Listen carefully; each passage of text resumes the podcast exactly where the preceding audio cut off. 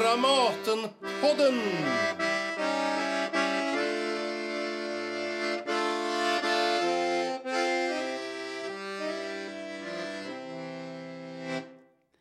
Hej och välkomna till Dramatenpodden och till Dramatens ljudstudio där jag, Anneli Duva, nu sitter tillsammans med regissören Farnas Arbabi.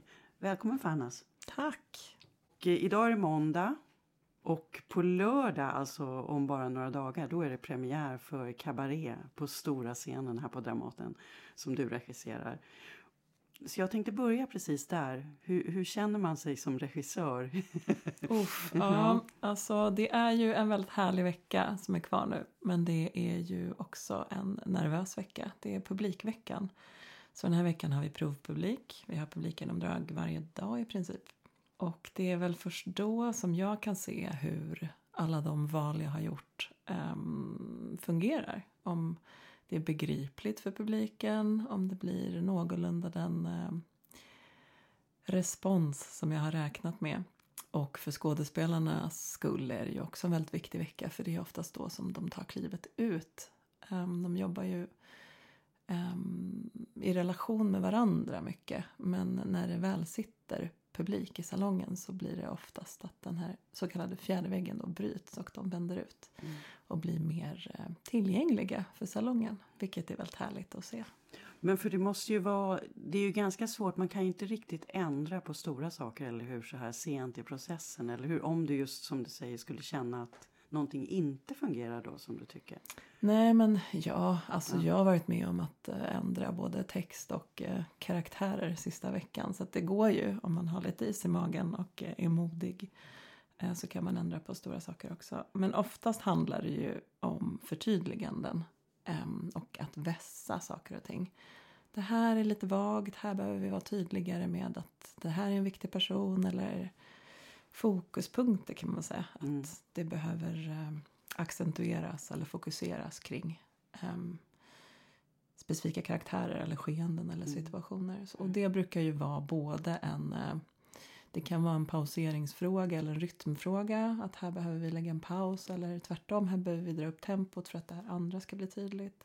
Det kan också vara en ljusfråga. Här behöver vi mer ljus på den här delen av scenen för det är det viktiga. Så oftast är det ju sådana saker. Mm. För det här är ju en stor produktion. Det är en stor musikal och det är 12 skådespelare och 8 musiker. Så det är ju mycket och det är stora scenen. Det, är mycket att hålla ordning på helt enkelt. Vi kan återkomma till det lite också men, men jag tänkte att vi börjar i det här. Varför ville du sätta upp Cabaret? Den här väldigt kända och väldigt ofta spelade musikalen. Mm. Ja, alltså jag tycker att Cabaret handlar, den handlar ju mycket om makt och våld. Men den handlar också om strategier, överlevnadsstrategier och hur människor eh, beter sig när samhället förändras och stramas åt och blir mer styrt. Eh, när friheten begränsas, vad, eh, vad gör vi då? Väljer vi att fly eller att stanna kvar och slåss? Um, och de här olika strategierna tycker jag finns representerade i Cabaret genom de olika karaktärerna och uh, de val som de här karaktärerna gör. Den utspelar sig ju, den börjar ju på nyårsafton 1929. Så den utspelar sig ju under de sista Weimar-åren i Tyskland, i Berlin. Precis innan det nazistiska maktövertagandet. Så den skildrar ju en väldigt intressant tid.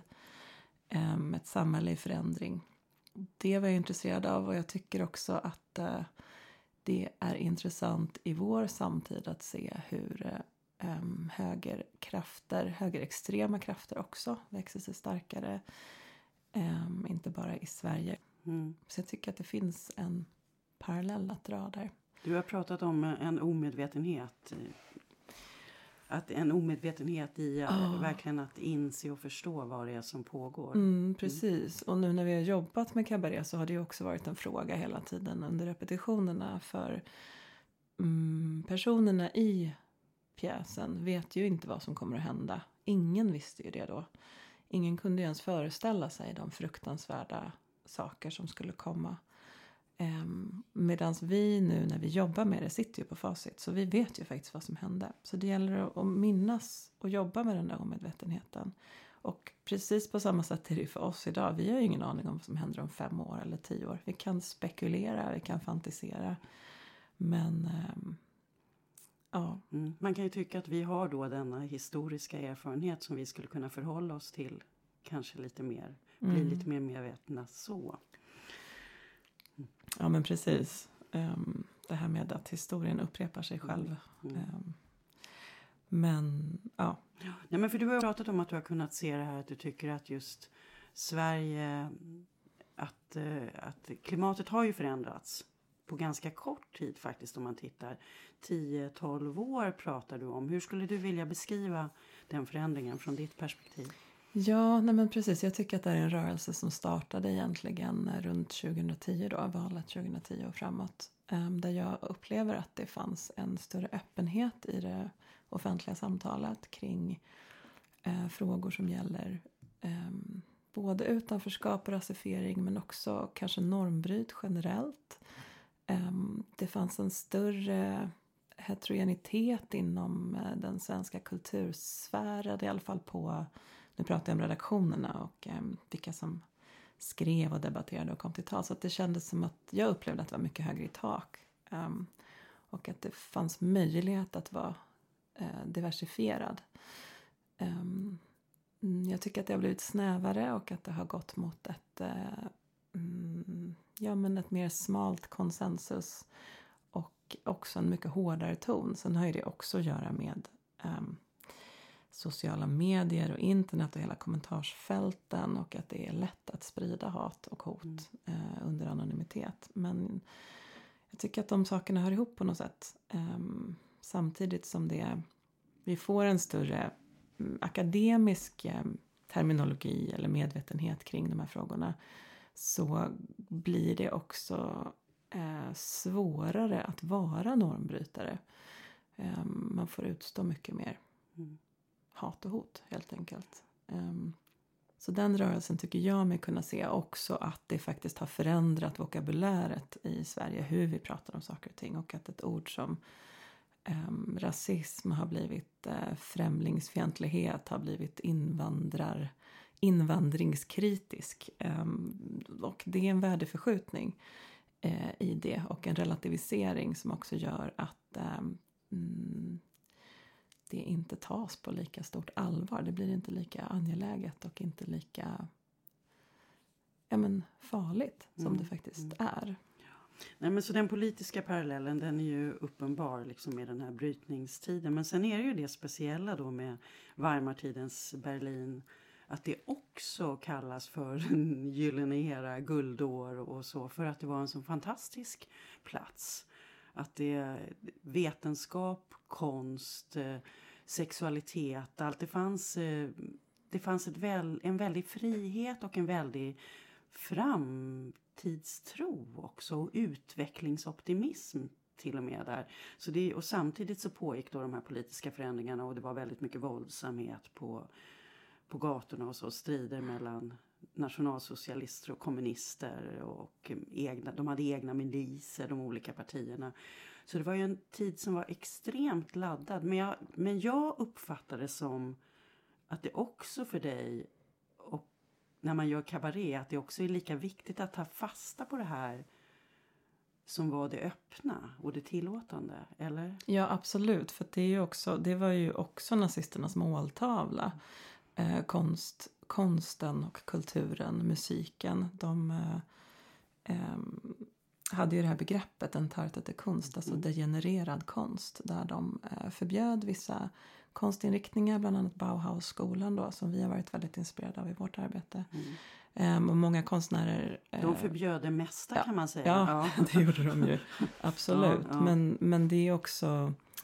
Jag tänker att konsten är ju en sån uh, politisk arena. Um, och ett ställe där människor faktiskt eh, kan få frihet och kan få uppleva någonting annat än, än en norm och en, eh, ett slutet samhälle där i konsten, konsten ska vara fri och det ska vara fantasi och vi ska få, få fantisera fritt där. Um, och det, um, det, ville, det stoppade de ju och det finns ju också, där kan man också se paralleller idag, att det finns liknande idéer hos andra inom politiken. Mm. Att viss konst ska inte vara tillåten i Sverige. Utan, ja. Men också det här med sexualiteten tidigt med Magnus Hirschfeldt som hade sitt forskningsinstitut som ju sen också då, som startade 1919 i Weimarrepublikens gryning och sen så lades det ju ner såklart när eh, nazisterna kom till makten.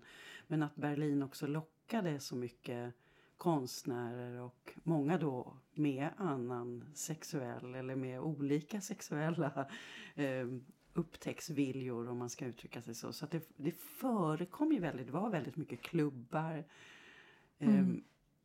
Konstnärer reste egentligen från hela världen till Berlin och då är just Christopher Isherwood mm. som har skrivit eh, romanen Farväl till Berlin som ligger till grund för Cabaret en sån till exempel. Mm. Vi nämner i vårt programblad svenska Karin Boye som var där. Hon Visst. var också där för att gå i psykoanalys. Ja, vilket även det var väldigt typiskt i tiden. Ja. Ja, men jag tänker att det hör ihop med den här friheten. Ett, ett intresse för en öppenhet för människans alla sidor. Inom psykoanalysen både det mörka och det farliga och de olika drifterna. Men också det fysiska uttrycket. Um, att kunna klä sig i det andra könets traditionella kläder till exempel. Um, mm, visst. Precis, crossdressing åt båda håll. Mm. Absolut. Uh, men det här är ju en musikal. Uh, om mm. vi nu går till det här sceniska arbetet. ja. uh, och då har ju du arbetat med, du har ju skådespelare här genomgående, inte renodlade musikalartister utan skådespelare. Och det är också en väldigt medveten, ett medvetet val från din sida. Varför? Nej men jag var alltså nej men jag var intresserad av att se hur jag som talteaterskolad regissör skulle kunna använda mig av den eh, ja, men det jag kan och det som är min expertis in i den här formen som är musikalformen. Jag ville också jobba med eh, ett annat typ av uttryck tror jag. Um, och tänker också att här på Dramaten finns det ju så fantastiskt bra skådespelare. Um, så varför inte använda mig av dem? Um, sen har vi ju, eh, vi har ju personer i ensemblen som har erfarenhet av att ha gjort musikal innan och um, dansar och sjunger. Så att, men Nej men jag, jag är uppvuxen med musikalfilmer. Jag älskar musikal. Um, faktiskt, det är inte så många som vet det om mig. Men, eh, Snart kommer många veta det om dig. Ja. Snart är min mörka hemlighet ute. Um, nej men jag, och jag tycker att musikalfilmen har precis det där um, djuplodande, djupgående. Um, och där man också ser kända liksom, filmregissörer göra som Milos Forman till exempel som gjorde Hair. Alltså, att där finns det en annan gränsöverskridning kanske i uh, i att kunna använda sig av uh, den dramaturgin kan man väl säga. Så det, det har jag liksom tagit med mig in i det här arbetet, den estetiken uh, som jag ju också utvecklat under mina 20 år som teaterregissör mm. um, och se vad som händer när den möter, möter en musikal. Mm. Um, det är andra gången jag gör musikal faktiskt. Jag gjorde Hedvig and the Angry Inch på Stockholms stadsteater för många år sedan. Mm. Um, men den var ju kanske mer en...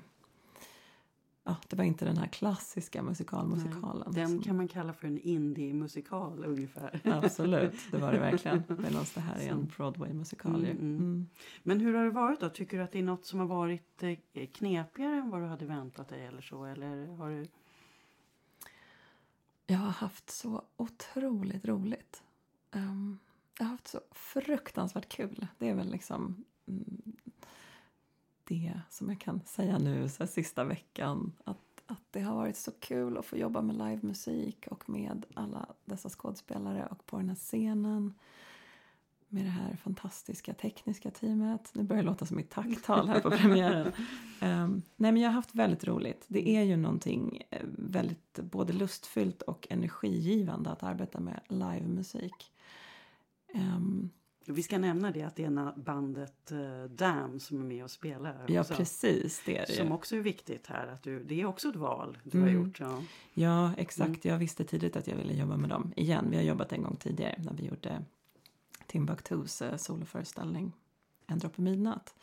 Eh, ja men precis, de har ju spelat ihop sedan de var tonåringar i princip och har ju ett, eh, eh, både ett eget sound men också en väldigt kollektiv arbetsprocess. Um, så det har varit eh, roligt att få göra teater ihop med dem. Mm, det är både deras uh, musikaliska ekvilibrism men också deras uh, otroligt um, ja, men just uh, gemensamma arbetsprocess har funkat väldigt bra. Mm. Um, nej, men vad har varit svårt? Hmm. Eller oväntat kan ja. jag säga också. Om det måste inte ha varit Nej, varken svårt eller oväntat. ja. Det här är mer ett sätt för de som lyssnar. De får komma in i teaterhuset mm. lite och i processen. Men vi kan, vi kan se om du kommer på något. Jag kan fråga dig under tiden. Jo, men jag tänkte bara apropå det här att du tyckte mycket om musikaler och så när du var mm. ung. Så har du också beskrivit just att du såg A Chorus Line mm. på bio med din mamma när du var 11 år. Mm. Och eh, att du tyckte det var, det var en, en bidragande orsak till att du kände att du ville arbeta med scenkonst. Mm. Och att det du såg där var det här att få komma bakom mm. kulisserna. Att få liksom tillgång till, till processen, till teatern. Och då, jag, jag tycker att det där är så fint att tänka hur Sen blev du ju så småningom teaterregissör mm. fast du blev ändå inte det på en gång. Mm. Trots att du kan du inte berätta lite om hur din process till teatern ja. såg ut? Jo, ja. men precis. Jag gick ju då, jag gick på det som då hette Vår teater i Husby som nu heter Kulturskolan när jag var liten i lågstadiet och mellanstadiet och spelade teater. Och där gjorde vi faktiskt en musikal. Um, det var ju såna eldsjälar där, pedagogerna, så de hade skrivit en musikal utifrån Spöket på Canterville. Um, som vi spelade i. Jag minns att jag, hade, jag spelade faster Hortensia så att jag hade ett löshuvud. Som i en Oscar Wilde. Precis. ja. mm. Jag hade ett löshuvud under mm. armen och sprang runt där. Men um, jag gick där och lekte teater i princip. Um, och tyckte det var kul. Men sen, vi gick på bio, vi skulle gå och se Den oändliga historien faktiskt, jag och min mamma. Men den var utsåld och då fanns A Chorus Line och den var från 11 år så jag kunde se den. Um, eller om den var från 7 till och med. Men den var i alla fall så att jag kunde gå uh, på den. Och då gick vi på den, jag hade ingen aning om vad jag skulle se. Och det var helt magiskt. Alltså helt fantastiskt. Och jag minns den här just att få se repetitionsprocessen och få se hur de här dansarna och skådespelarna stod i sina mjukisbyxor och tränade inför någonting som man sen fick se då blev värsta numret med guldglitter och, och supertight koreografi. Och den här regissören som satt ute i salongen och alldeles mörk och mystisk med en mikrofon. Um, och också just det som jag kanske inte tänkte på då men som jag tänker på nu i efterhand säkert också påverkade mig var ju att alla de här man får ju se de här skådespelarna, de berättar ju om sina bakgrunder och levnadsöden och hur mm. de har hamnat där de har hamnat. Och de kommer från väldigt olika klassbakgrunder mm. um, och har alla samlats på den här stora scenen för att göra den här föreställningen tillsammans. Och det tror jag också lockade mig, att det fanns en sån uh, mångfald bland uh, uh, människorna som mm. gjorde detta. Och att det ändå fanns en kollektivitet, att de gjorde det tillsammans. Mm. Det är ju lite unikt för teatern faktiskt. För på riktigt så är teatern en plats där väldigt många olika sorters människor faktiskt kommer samman. Mer än många andra platser skulle jag vilja påstå. Mm. Jag tror att det är en tillåtande arbetsplats också. Att det är uh, saker som kanske inte alltid fungerar så bra på andra ställen um, kan funka på mm, teatern. Mm. Mm. Men jag tänkte apropå Chorus Line så vi inte glömmer att nämna ja. koreografen. Här. ja, Roger, Roger Lybeck. Denna underbara människa. Roger Lybeck har gjort koreografin till Cabaret. Um, precis, det var ju nästan, i Chorus Line är det som att koreografen är mer närvarande än regissören egentligen. Uh, och jobbar stenhårt med de här medverkande. Nej men Roger och jag, det är faktiskt första gången vi jobbar ihop. Men uh, det lär inte bli sista. Um, han är full av en massa idéer och uttryck. Och det känns som att han verkligen har förstått vilken estetik eller vilken värld jag vill att vi ska befinna oss i. Så har vi ju jobbat ihop. Mm. Han har gjort fantastiska danskoreografier och sen har jag varit inne och pillat lite och sen har han varit inne och pillat sånt som jag har gjort och det har Mm. varit ett väldigt prestigelöst och härligt arbete. För det är ju samma sak där. De är inte sångare, musikalartister, de är inte heller dansare utan det är skådespelare som, som dansar. Mm, ja, det är lite blandat Ja, faktiskt. det är några Ja. dansare, det är det sant. Mm. Eh, precis, det insåg jag samtidigt som Mm. jag sa det. Men, eh, men du nämnde också här det här stämningen som du vill skapa och där vi också får nämna då eh, scenografen Jenny Kronberg. Mm. Om du skulle beskriva den stämningen då, vad är det ni har velat uppnå? För det här är ju som vi har sagt på Dramatens stora scen Ja. som ändå ser ut som den gör och har sin gyllene inramning Mm. och så. Eh, Ja, alltså Jenny Kronberg och jag har jobbat mycket ihop tidigare och utvecklat vår estetik ganska mycket tillsammans skulle jag säga. Ehm, och nu jobbar vi tillsammans med Linus Fällbom också som gör ljuset. Så vi tre och även Lena Lindgren som gör kostym, de här fantastiska kostymerna som hon har designat. Vi har pratat mycket om att jobba fram någonting som är rått och mm, det är alltid svårt att sätta ord på, men någon slags um, råa, lite smutsigare känsla av att det här är de här kostymerna som används på Kit Kat Club har använts eh, hundratals gånger tidigare. Det är inte Broadway utan det är en, eh, en eh, liksom sunkigare nattklubb ehm, i Berlin. Att man går liksom in genom en källare nerför trappan och där ska det vara. Så att hitta den där liksom rökiga, lite fattigare estetiken har vi pratat mycket om. Um, och då kan man ju tänka att det inte skulle funka så bra på Dramatens stora scen med alla guldinfattningar och vackra ornament. Men uh, jag måste säga att jag tycker att de där två gifter sig rätt bra. Alltså. Och det har väl också att göra med Tyskland och uh, arkitekturen där och um, ändå kulturarvet. Att det, det blir ju en kontrast men det blir också en, uh, en väldigt härlig kontrast. Det är Mm. som att det funkar ändå. Vi har en bild i programbladet på Rasmus Nyström som är med i Kit Kat Club-ensemblen. Där han står i, i kostymen då som Lena Lindgren har eh, designat. Och så står han lutad mot Prosceniet, Dramatens stora scen. Prosceniet och då ser man ja, just den här Mm. kontrasten mellan guldet och eh, det här svarta, lite mer punkiga nattklubbs eh, feelingen. Det är fint. Men det här med att skapa en estetisk värld som är mer rå eh, eller mer man säger, lite skitigare, lite smutsigare. Det har ju, det är ju, har ju verkligen varit ett pågående arbete under hela den senare delen av processen där också um, Mimmi Lindell och Thea Holmberg Kristensen som gör mask också har varit en stor del av att hitta just nivån på hur ska sminket se ut, hur mycket och hur jobbar vi med peruker och ja, hur skitigt får det bli liksom. Ehm, och det håller vi också på med att att finputsa just den här sista veckan. mm. Ehm, mm. Jo, jag vet vad, vad jag tänkte på. Eh, som var det här att Christopher Isherwood skrev sin roman redan 1939. Eller den gavs ut då. Han hade väl antagligen skrivit den kanske ännu tidigare. Men eh, sen så blev ju hans roman blev en pjäs som hette I am a camera på 50-talet och sattes upp på Broadway. Men sen var det på 60-talet som de här tre eh, upphovsmännen då, Joe Mastroff och eh, Fred Ebb och John Kander gjorde Cabaret. Eh, som är den musikal som vi känner. Och sen ytterligare i början på 70-talet så blev den ju filmatiserad. Som jag har gjort med Liza Minnelli som Sally Bowles. Och en otroligt hyllad film. En Mm. jätte, jättestor framgång. Den fick åtta Oscarsstatyetter. Ja, det är fantastiskt. Och, men där också så blev det ju så att den har ju haft ett sånt genomslag och överhuvudtaget om man tänker, tänker på den här tiden i Berlin rent visuellt så har man så starka bilder Mm. av mer än av nästan någon annan tid av hur det faktiskt såg ut Mm. eller sådär. Så, så det, blir, det måste vara lite speciellt att man både jobbar med och jobbar mot. Mm, eh, mm. Precis. Nej, men den, jag har ju inte sett någon uppsättning av Cabaret live faktiskt någonsin. Jag har sett filmen.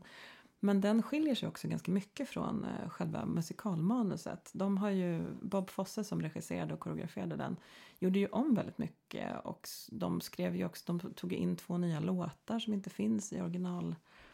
Eh, så den, den är så pass olik och där i eh, filmen är det ju Sally Bowles som är huvudperson skulle jag säga. Eh, I pjäsmanuset eller i musikalen är det ju snarare Cliff Bradshaw, den amerikanska författaren som är den Som Alexander Salzberger gör i den här uppsättningen. Precis. Ja, ja.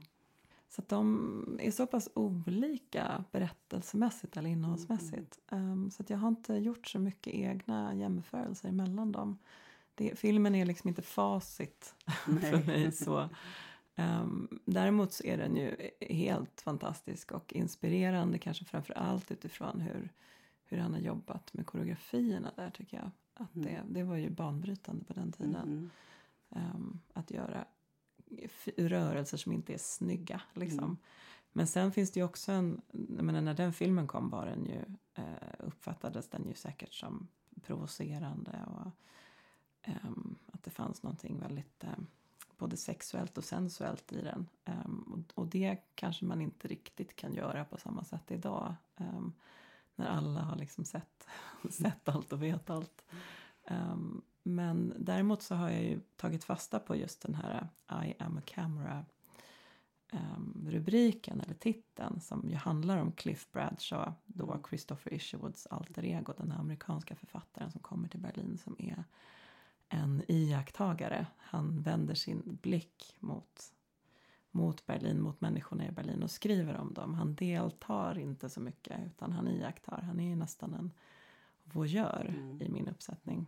Um, så det har ju varit uh, ett, ja, någonting som kommer ur originalbok mm. eller ur novellen. Det är kanske mer inspirerad av den än av filmen faktiskt. Mm. Men han är ju också en aspirerande författare. Alltså han har ju skrivit någon roman i mm. verkligheten. Mm. Hade Christopher Isherwood debuterat innan han kom till Berlin. Men han var ju fortfarande väldigt ung och så det finns ju också med som någonting det här med, med konstnärsdrömmen mm. och viljan. Och den finns ju även hos Sally Bowles, även om hon är lite rörigare i hela mm. sitt uttryck om man ska säga ja. så.